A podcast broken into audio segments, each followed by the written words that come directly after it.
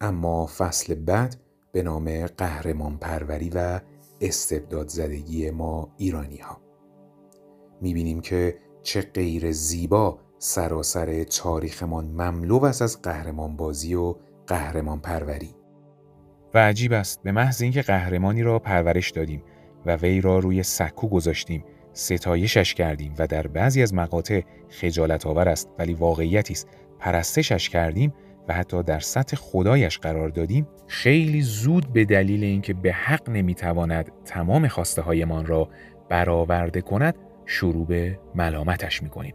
قافل از اینکه این ما بودیم که از او یک بت ساختیم.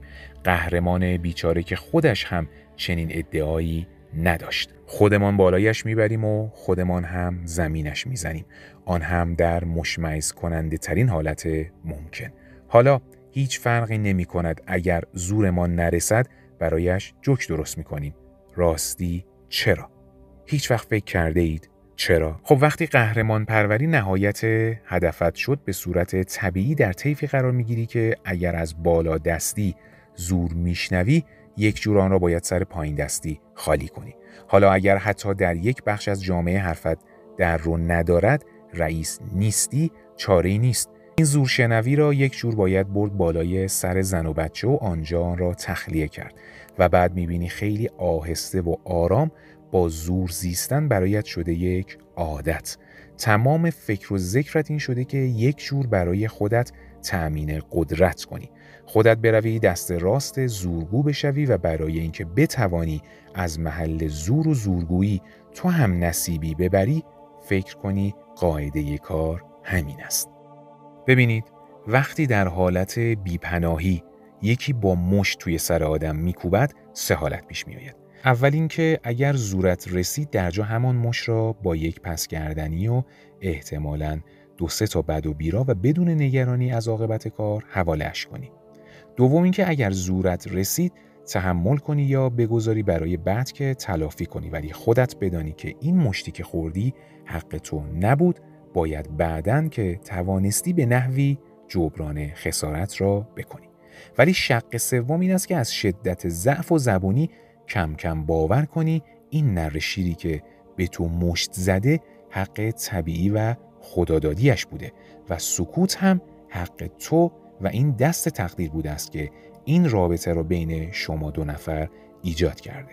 حالا اگر محبت کرده و این را کمی آرامتر زده این دیگر از بزرگواری خود آقای زننده است. باور کردنش مشکل است ولی خوانندگانی که خدای ناکرده تجربه دربند بودن را دارند می‌دانند که گاهی زندانی از شدت ترس از زندانبان خشن ناخداگاه با او یک رابطه عاطفی برقرار می کند. این حالت سومی که خدمتتان ارائه دادم بدترین شکل مسئله است که به تدریج تبدیل می شود به یک عادت عادتی که نهایتا منجر می شود به همان قهرمان پروری منجر می شود به همان محیط استبداد زده. در نهایت می خواهم قیاس دردناکی بکنم. باید بپذیریم که اگر نلسون ماندلایی در آفریقای جنوبی گل می کند دلیلش زمینه و بستر موجود همان جامعه به ظاهر عقب مانده است که اجازه پرورش امثال ماندلا را ولو با تحمل 28 سال زندان می دهد و الا بر مبنای عقل سلیم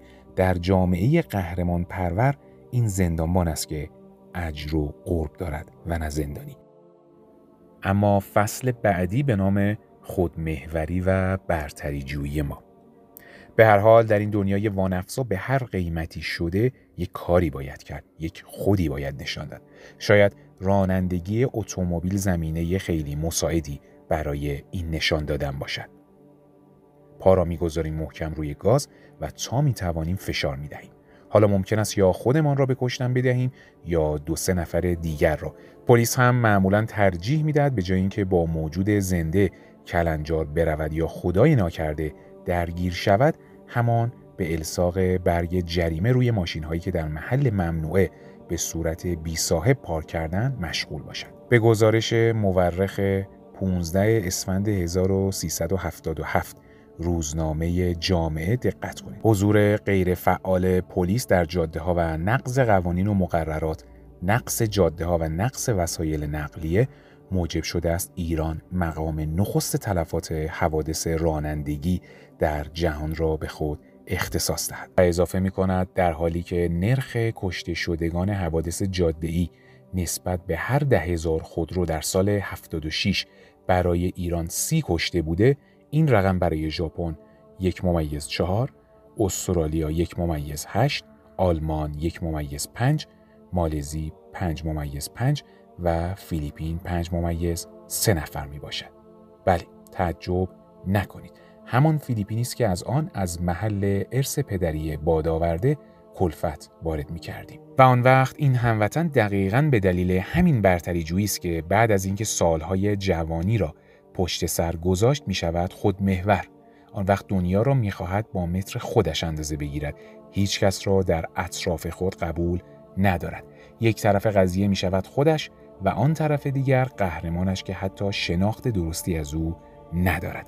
به راحتی بقیه را کنار می‌گذارد و جالب است به قول روانشناس ها در زمیر ناخودآگاهش علاقه کمک به هم نو هم در وجودش جوش می‌زند. سر خیابانی با حالت یکم سرگردان بیستید و از ده نفر رهگذر نشانی کوچه ای را که در آن محل اصلا وجود ندارد و خودتان اسم آن را خلق کرده اید سوال کنید. نتیجهش را همان بهتر است برای خودتان نگه دارید. از این ده نفر به ندرت دو یا سه نفر با استحکام می‌گویند نمی‌دانم. بقیه هر طور هست سعی خواهند کرد یک جوری کمک کنند. شما در جامعه ای زندگی می کنید که کلمه نمی‌دانم و بلد نیستم کمتر از هر کلمه دیگری به گوشتان می‌خورد. چطور جماعتی تا قبل از اینکه بدانند که نمی‌دانند به دنبال دانستن خواهند رفت؟ مگر ممکن است؟ باور کردنی نیست که ما ایرانی ها تا این درجه در هر امری اهم از کشاورزی صنعت سیاست تا سیستم های پیچیده مالی بانکی خودمان را مطلع می دانیم. دو ماشین در خیابان ها تصادف می کنند ببینید چقدر آدم با چقدر اظهار نظر دورش جمع می شود. همه مطلعند و همه کارشناس. خودمهوری و برتری جویی ما باعث شده حتی وقتی در موضع نیاز مشاوری را برای خود انتخاب می کنیم بدون اینکه خودمان بخواهیم کارمان با مشاور به جدل می کشد. چه در حقیقت مشاور می گیریم که تاییدمان کند نه راهنمایی آقا جان وقتی که پیش دکتر می روی پیش وکیل دعاوی می روی پیش مکانیک می روی معنیش این است که جناب عالی با تمامی علو درجات در آن قسمت محدود در آن موضوع به مشاوره نیاز داری که آن خلع را جبران کند ولی ما پیش دکتر که می رویم سعی می کنیم پیشا پیش خودمان علاجمان را هم برایش بگوییم. دارتر از همه اینکه دوروبر هر مدیری رئیسی یک عده مشاور بیکار نشستن که حضرت را فقط تایید کنند چه اگر خدایی ناکرده به طرف مربوط بگویند آقای عزیز خانم محترم اینجا را درک نمی کنی و باید اینجوری عمل کنی آن وقت بدون شک از همین حق مشاوره سر برج هم میافتند پس فراموش نکنیم یکی دیگر از عیبهای برتری جویی ما ایرانی ها ترسی است که در اثر نگرانی از دست دادن همین برتری مجازی که در اکثر اوقات اصلا وجود خارجی ندارد به وجود می آید. ما ایرانی ها با تمامی ابراز قدرتمان ترسو هستیم و شجاعت را در مورد اخلاق خیلی لازم نمی‌دانیم ابراز شجاعتمان هم در حدود گاز دادن بی حساب ماشین یا ریسک های بدون حساب است. حالا شاید ریشهش این باشد که ایرانی جماعت معمولا از امنیت بی بهره بوده. امنیت اجتماعی، امنیت شغلی و خانوادگی و بالاتر از همه امنیت معیشتی. یک زلزله متوسط می تواند شخص را از هستی چندین ده ساله اندوختش ساقط کند. بیمه هم که ندارد با این وضع اگر یک کمی سنش بالا رفت حتی قدرت پیدا کردن یک تاکسی را هم از دست می‌دهد این ترس می شود یک مالی خولیا و همیشه به فکر آینده که چه خواهد شد اما فصل بعدی به نام ریاکاری و فرصت طلبی ما ایرانی ها. از دردناکترین عواقب ریاکاری عدم دسترسی به اعداد و ارقام و شاخص است که مخصوصا در دنیای امروز بدون این آمار و اطلاعات آجر روی آجر نمی‌توان قرار داد شما در حالی که میزان مقبولیت یک دولت یک حکومت یک نظامی را به درستی نمی‌توانید تخمین بزنید چگونه می‌توانید روی تصمیم گیری های همین دولت همین حکومت همین نظام و نتایج پیش بینی شده آن حساب باز کنید اهل گزارش و آمار و اطلاعات مکتوب مهر و امضادار و خاناک نیستیم. از ظاهر لباس پوشیدنمان و اصلاح سر و صورتمان هم که نمی‌گذاریم کسی بفهمد چه کاریم. پس برنامه ریزانمان اگر فرض رو بر این بگذاریم که حتی از نظر تخصص برنامه ریزی و مدیریت از والاترین متخصص ها هستند چگونه بر مبنای این ارقام غلطی که در دست دارند می توانند برنامه ریزی کنند؟ از بارسترین مقوله هایی که به قول دوست و دشمن روی آن حساب نمی‌توان باز کرد همین آمار است. آمار را به صورت کلی می‌گوییم. نه دوایر دولتی به مردم آمار درست می‌دهند و نه مردم به دولت. این است که در موقع اخص مالیات هم موعدی به خودش حق می‌دهد که سر دولت را کلاه بگذارد و هم دارایی باور دارد که موعدیش یک کلاه بردار است که هرچه می‌گوید دروغ است. سلش هم همین وضع بلبشو که هر دو طرف هم از آن شکایت می کنند که اتفاقا کم و بیش هم معتقدیم رمز بقای طولانی ما هم در همین است. آقای نراقی عنوان می‌کنن که من پتانسیل قوی در بازیگران ایرانی می‌بینم. این فرهنگ زبان ایرانی دارد و این زبان امکان بازیگری و نمایش را پدید می آورد که انحصارا مربوط به تئاتر و جایگاه نمایش نیست. در جاهای دیگر هم وجود دارد. من موضوعی را تعریف می کنم و و آن اینکه از شخصی که حرف می‌زنم بینام و نشان است. در چند سال پیش که به ایران آمده بودم و به اصفهان رفته بودم در یکی از روزهای تعطیل و عزاداری دسته ای را دیدم. مطمئنا در آن روز در بازار اصفهان من تنها فرد خارجی بودم. در آن دسته شیون و گریهزاری زیادی می‌شد و انسانهای زیادی رنج می بردن.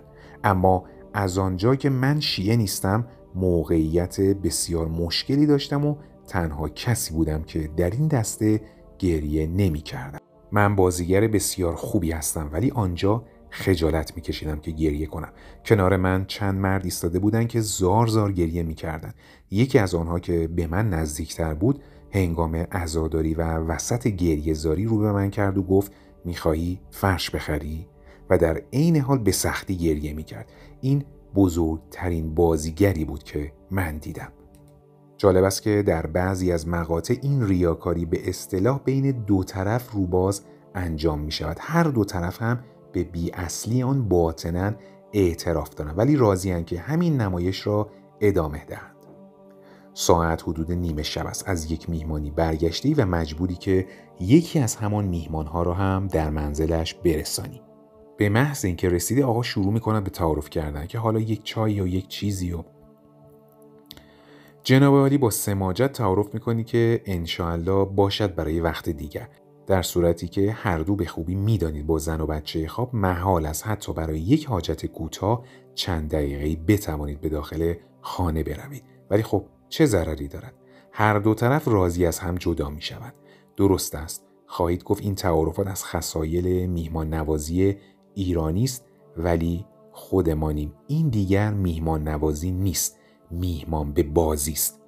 و در چنین شرایط بازیگری است که کمتر کسی می‌تواند تعداد واقعی دوستان یا حتی دشمنانش را بشناسد و بر مبنای آن حسابی برای زندگیش برقرار کند. این است که رئیس اداره تازه وقتی از اداره بیرون رفت می‌فهمد که تا چقدر بین کارمندانش محبوبیت یا احتمالا منفوریت داشته تا خودش نرفته معلوم نمی شود. لطفا به این اشارات دقت بفرمایید. مدارس غیر انتفاعی، بانک غیر ربوی، مشارکت مردمی. ببینید اینها همه از ظاهر نمایی های قابل انتقادی است که از آن یاد کردم آب می‌خورد. مفهوم واقعی مدارس غیر انتفاعی رو فقط والدین بچه های همین مدرسه ها درک می‌کنن وقتی صحبت از مشارکت مردمی در یک کار است فقط مشارکت مالی مردم پذیرفته می شود. شما کمک کنید پولها را بدهید ما خودمان بلدیم چه کار کنیم. و در این مورد مشارکت مردم را لازم نداریم. خب وقتی جلوی چشمت اینجور با کلمات بازی کردن چطور توقع دارم به بقیه کلماتشان هم احترام بگذاری؟ این نشدنی است. آن وقت می‌بینید که حرمت و تقدس کلمات از بین می‌رود و وای به حال مردمی که کلامشان را حرمت ننهند.